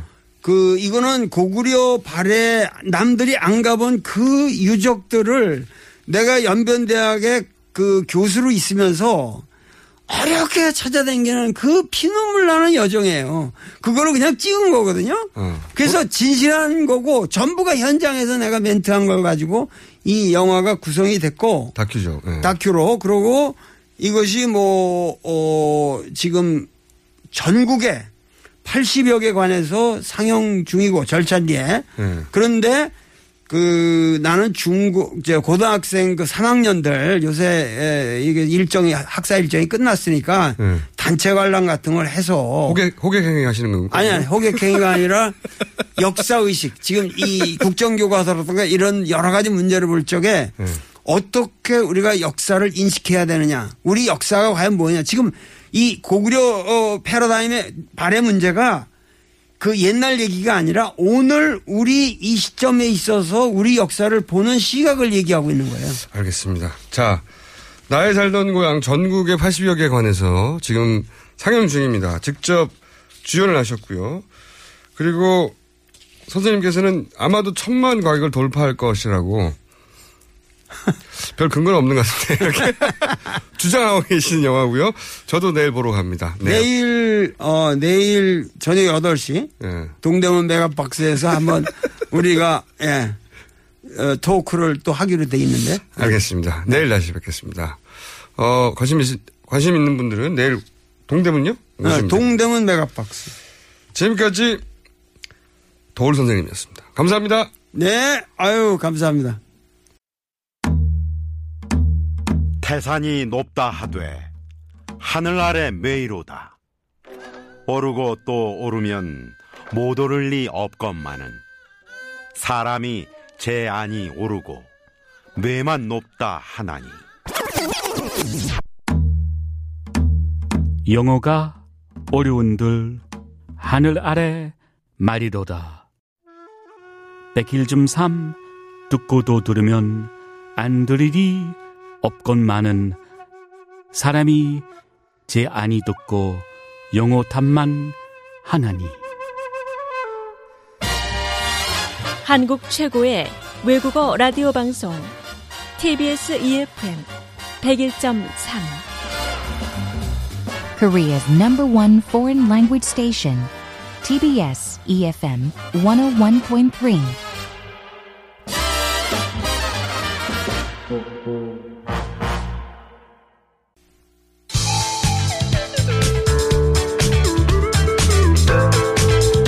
간장공장 공장장은 장 공장장, 뉴스 공장 공장장은 김어준입니다.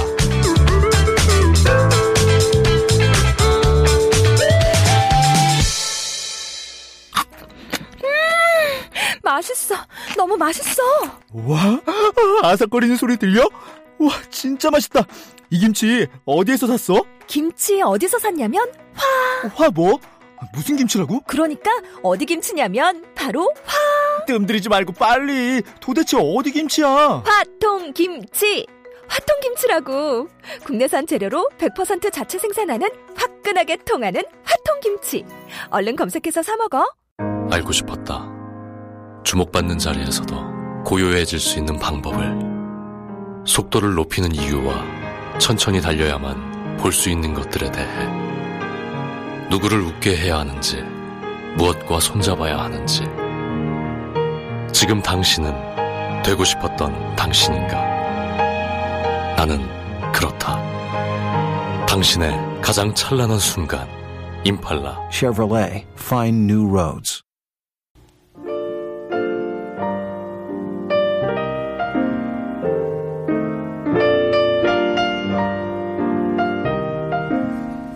네. AS 시간입니다. 어, 많은 분들이 황우여가 아니라 황교안 총리라고, 네. 어, 자백합니다. 제가 매주 수요일마다 진행하는, 어, 새벽까지 진행되는 방송이 하나 있어요. 끝나고 오면 수요일, 목요일 아침은 참 멍한 상태인데. 제가 되돌아보니까 초반 7분은 잃어버린 7분입니다. 7분의 미스테리. 어, 인정합니다. 멍했습니다. 자, 도올 선생님 방금 방송을 듣는 분들이 많은 문자를 보냈어요. 특히 연쇄 담화범. 대단한 워딩입니다. 대단한 워딩입니다. 여기 문자가 쏟아졌고요. 통쾌하다는 문자 쏟아졌고요. 그리고 어, 권연경 씨가 이런 문자 남기셨네요.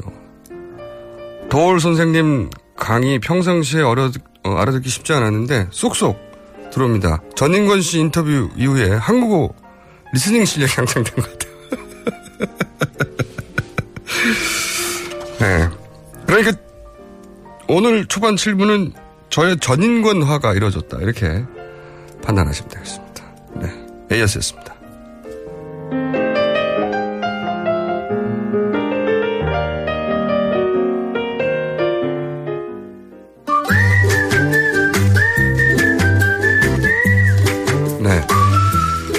도울 선생님의 열변을 듣느라고 이 시간이 좀 줄어들었어요. 네. 많은 분들이 좋아하시는 시간인데 김진애 도시 이야기 김진애 전 의원님 나오셨습니다. 안녕하세요.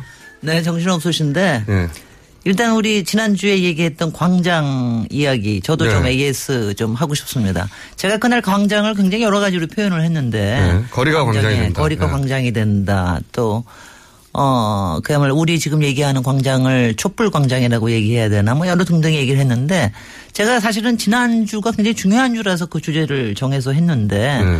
지난 토요일 날 나가면서 제가 또 하나의 생각을 했어요. 제가 어. 그전에는 막 막 이게 불뚝불거리는 심장 같고 막 멀리 떠나는 배 같고 우리가 다 같이 네. 그렇죠. 노를 저어가고 그랬는데 그날은 제가 정말 이게 우리가 이 겐지스강을 만들었구나 이런 생각이 들더라고요. 아, 거리가 겐지스강이 됐다. 겐지스 겐지스 겐지스강에 대 왜냐하면 요새 왜 평일의 분위기가 예. 맨날 왜 오물 뒤집어 쓴 것 같잖아요. 막 쓰레기 뒤집어 쓴 것 같고 뭔가 막 찝찝하고 막 이러는데 네. 거기만 딱 나가면은 일단 탁 정화가 되는 것 같은 느낌이에요. 음. 그래서 그날 그날 특히 이제 촛불이 쫙 흐르는 거를 보면서 야, 우리가 지금 만드는 게 이 정화의 광장을 만든다라고 하는 이런 생각을 제가 저 했습니다. 그래서 이제 야, 광장에 대해서 우리가 만드는 광장에 대해서는 끝없는 이런 얘기를 할 수 있구나. 음. 그러면서 이번 토요일 날 제가 오늘 또 광장 얘기를 할 수는 없지만 그 역사의 겐지진강이다. 이 지금 이제 이 이거를 이제 음. 좋은 표현 나옵니다 오늘 또. 네. 그래서 이번 토요일 날 아, 저희가 안 나갈 수 없습니다. 그렇지만 정화하러 나가야 됩니다. 승화해서 어, 어디까지 갈 수 있을지 꼭 필요한 이번 토요일 또 필요한 것 같습니다. 이게 이런 것 같아요. 한 주 동안 이번에는 지난주에 내가 표시한 그 의사가 과연 그 관철되어서 이제 뭐 대통령이든 정치권이든 내가 표현한 의사가 받아들여질까 기다리는데 뭐 계속 복잡한 얘기만 나와요. 그러면 또 스트레스 쌓입니다. 그, 그럼요. 네, 네. 그러면 다시 토요일 날 뭐 주말에 나가서 다시 확인하는 거죠. 그렇죠. 그럼요. 네, 서로 서로. 네. 우리가 같, 우리가 딱 같은 생각을 하고 있나. 이번 토요일 날 중요합니다. 매주 토요일이 분수령 몇 번 나오는지 모르겠어. 언론에 이번 주말이 분, 분수령이 몇 개야 지금. 우리는 지금 로키 삼- 산맥이에요. 산맥에 산맥 앞으로는 산맥까지 가야 되겠습니다. 앞으로는 온- 어, 이번 주말에 최대 분수령 하지 마시고 네. 어 로키 산맥을 통과 중이야 지금. 분수령 매번 나와요. 예. 언론이 분수령 최대 분수령 몇번 나오고 한 세 번 나온 것 같아요 네. 벌써. 예. 앞으로도 여러 번 있을 것 같아요. 네. 예. 이제 그런 표현 쓰지 마시고요. 네 번째 최대 분수령 등장. 뭐 이런 식으로. 자, 오늘은 짧게 하셔야 될 것 같아. 아, 안타깝게도 지난주에 LCT 한번 건드려보자. 제가 그, 그리고 제가 저기 기억하시겠지만 한번 주상복합 가지고 얘기를 네, 하다가 네. 우리 도시에는 왜 이렇게 초고층 주상복합이 네, 많나 맞습니다. 네. 이거 가지고 하다가 그 중에 하나가 부산에 가장 초고층 초고층이 많고 네. 그 중에 하나가 최근 문제가 되는 LCT다 LCT 다. 이러고 얘기를 했는데 그 한 두 달 사이에 지금 일들이 이제 또 막 벌어져가지고 그렇죠. LCT가 터질 줄 몰랐는데 이렇게 어, 크게. 그래서 이제 LCT 가지고 얘기를 하려고 그랬는데 이걸 네. 가지고 이게, 이게 도시라고 하는 게 얼마나 이 비리와 저는 네. 도시라고 하는 게 이 비읍자 돌림병의 어, 온상이라고 생각하거든요. 비리 말고 그또 무엇입니까? 불법, 부정부패, 부실, 부실, 부실. 그렇군요. 뭐 등등의 이- 이론적인데 이런 게 다 종합된 건데 솔직히는 제가 이, 이 시간에 이런 얘기를 하고 싶지는 않았어요. 왜냐하면 도시가 어, 그야말로 악의 소굴이기도 한데 그런 얘기보다는 조금 더 이제 정말 겐지스강 같은 얘기만 하고 싶었는데 할 수 없이 여기까지 왔습니다. 네. 근데 어, 오늘 시간도 짧고 지난 밤에 왜 현규환 수석이 자해를 해서 네네. 그 검찰에 소환되고 난 다음에 현규환 전 수석이 어, 자해를 했습니다. 손목에 네네. 자해를 해가지고 어저께 저 병원으로 뭐 일단은 뭐 생명에는 문제가 없다고 그러는데 어, 이 얘기를 안 할 수가 없죠. 사실은 이제 그 박근혜 대통령이 LCT를 어, 제대로 수사하라고 막 그랬었잖아요. 네. 한 2주일 갑자기. 전인가 갑자기 예. 해서 엄단하라고 그러고 네. 난 다음에 어, 갑자기 그, 그러고 나서 LCT 문재인 뭐 해가지고 막 얘기 나오고 그렇죠. 그랬는데 결과적으로 나온 거는 어, 현기환이 나와서 결국은 자폭한 거다 뭐 이런 네. 얘기 나오는데 본인 측근들이 나와버렸어요. 근데 사실은 저는 그때 LCT 박근혜 대통령이 그렇게 했던 거는 어, 뭐, 야당 의원들 겨냥한 것도 아니고 사실은 두 가지라고 봅니다. 여당 의원들 좀 음. 몸조심해라. 얘네들, 얘네들 하는 거 하고, 그 다음에 검찰. 음. 검찰에 대해서 니네들, 니네, 니네들 이렇게 음. 요거 검찰도 로비 거지. 대상이었다는 건 내가 알고 있다. 아, 그럼요. 음. 그러니까 그거, 그거였지. 저는 사실은 뭐, 문재인 그건 아마 공작 세력들이 좀 한 것 같아요. 음, 겸사겸사 했겠죠. 겸사겸사했습니다. 근데 이제 제가 히- 왜 현기환 수석 저기 현기환 수석하고는 저하고는 같은 18대 같이 네, 국회의원이었어요. 같이 국회의원하고 둘이 같이 국토해양회의에 네. 같이 있었습니다. 네. 어 그런데 그러고 나서 이렇게 생각을 하다 보니까 야, 이 양반이 왜 그때 그런 일을 무슨 법안을 왜 그렇게 했나 이런 아, 거 같은 게 되돌아보니까 보이는 거 보이, 보이 는 거예요. 결과 지금 되돌아보니 그때 왜 그렇게 어, 그 법안에 매달렸냐. 그다음에 또 한 가지가 아, 그러다가 제가 보니까 제가 18대 같이 국토해양회를 했던 사람들 중에 여섯 명이 지금 날아가고 있어요. 제가 굉장히 짧게 했습니다. 2년 반밖에 안 했는데도 그리고 20명 정도밖에 안 했는데 그 중에 여섯 명이 날아갔습니다. 그 여섯 명 중에 음. 네 명이 위원장이었어요. 국토해양위원장. 심지어. 아, 네. 심지어. 그러니까 국토해양위가 그런 로비가 가장 많은 것 중에 하나죠. 건설업체들이. 가장 많습니다. 예. 가장. 그, 아, 그래서 제가 오늘은 LCT에 관련된 왜냐하면 그리고 저는 여러분들 시민들이 절대로 알고 계셔야 될 게이 네. LCT를 요것만 한 가지 먼저 지적을 할게요. LCT를 가지고 지금 이용복 회장을 가지고 얘기하고 나쁜 놈이다 뭐 비자금 가지고 뭐 운운한다 운운하는데 네. 그리고 뭐 지금 뭐 청담동 개 모임이 어쩌다 거기에 최순실이 개입이 됐다 뭐 어쩌다 뭐 이런 얘기를 하는데 사실은 굉장히 중요한 건 뭐냐면 이게 다들, 다들 민간 개발로 알고 계시죠. 음. 보통 민간 개발일 거라고 생각하잖아요. 그렇죠. 초고총 올라가는 거. 네. 다들 그렇게 하고 이용복이 나쁜 놈 이렇게 얘기하고 있어요. 네. 이거 땅이 부산시 땅입니다. 부산시. 부산시 땅이고 그다음에 이- 여기에 시, 그러니까 시행사라고 하는 네. 데가 부산 도시공사예요.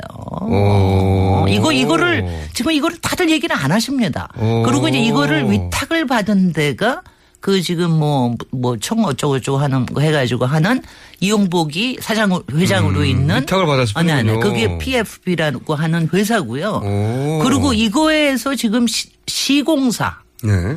시공사로 들어와 있는 데가 포스코일 뿐이에요. 근데 음. 포스코는 이제 포- 원래부터 포스코가 아니라 중국 회사가 나가 떨어지고 난 다음에 어 포스코를 갖다 붙여놓은 게 현기관이 아니냐 지금 이러고 음. 나오는 거죠. 그러니까 이게요.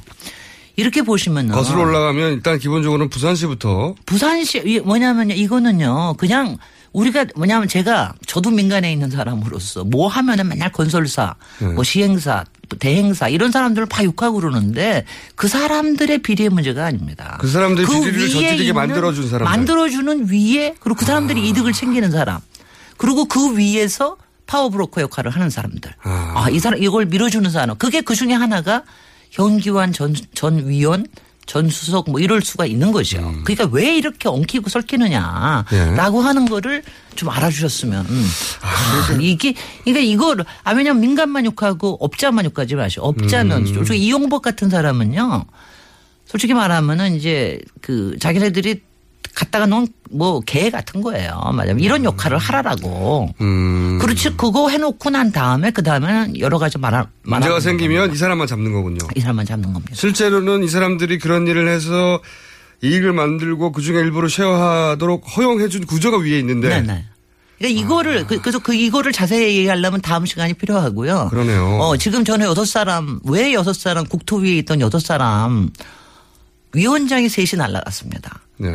그 저기 이병석 전 위원장은 포스코에서 어 뭐 포스코에서 계- 계열 포스코 계열사에서 자기 측근들한테 돈을 주, 뭐 주고 해가지고 제 3자 뇌물죄에 의해서 네. 어 저- 재판을 받았습니다. 이 사람은요 그때 다 나와봤자 9억이에요. 음. 제, 아, 제가 이런 소리를 하면 안 되지만 지금하고 비교해서 생각을 해보시라는 겁니다. 음. 그러니까 제 3자 뇌물죄로 해가지고 9억 해가지고 날아갔어요. 음. 그 다음에 저기 그 박희춘 그러니까 저기 송강호 위원장 제가 이거 되게 화가 나는데 송강호 위원장은 어디서 돈을 받아 받았느냐 하면은 어 철도시설공단에서 돈을 받았어요. 오늘 여기까지 해야 되겠습니다. 여기까지 해야 되겠습니다. 지금부터 재밌어지고 있는데. 네. 아, 아, 이거 굉장히 그 본질을 찌르는 거네요. 네. 그 위에 구조를 봐야 된다. 그외 구조를 봐야 됩니다. 이게 우리 정치하고도 관련되는 겁니다. 궁금하시죠? 다음 주에 들으셔야 합니다. 지금까지 도시건축가 김진애 전 의원이었습니다. 그리고 저도 어, 정신을 차릴만 하니 끝나네요. 여기까지 하고 내일 다시 뵙겠습니다. 안녕.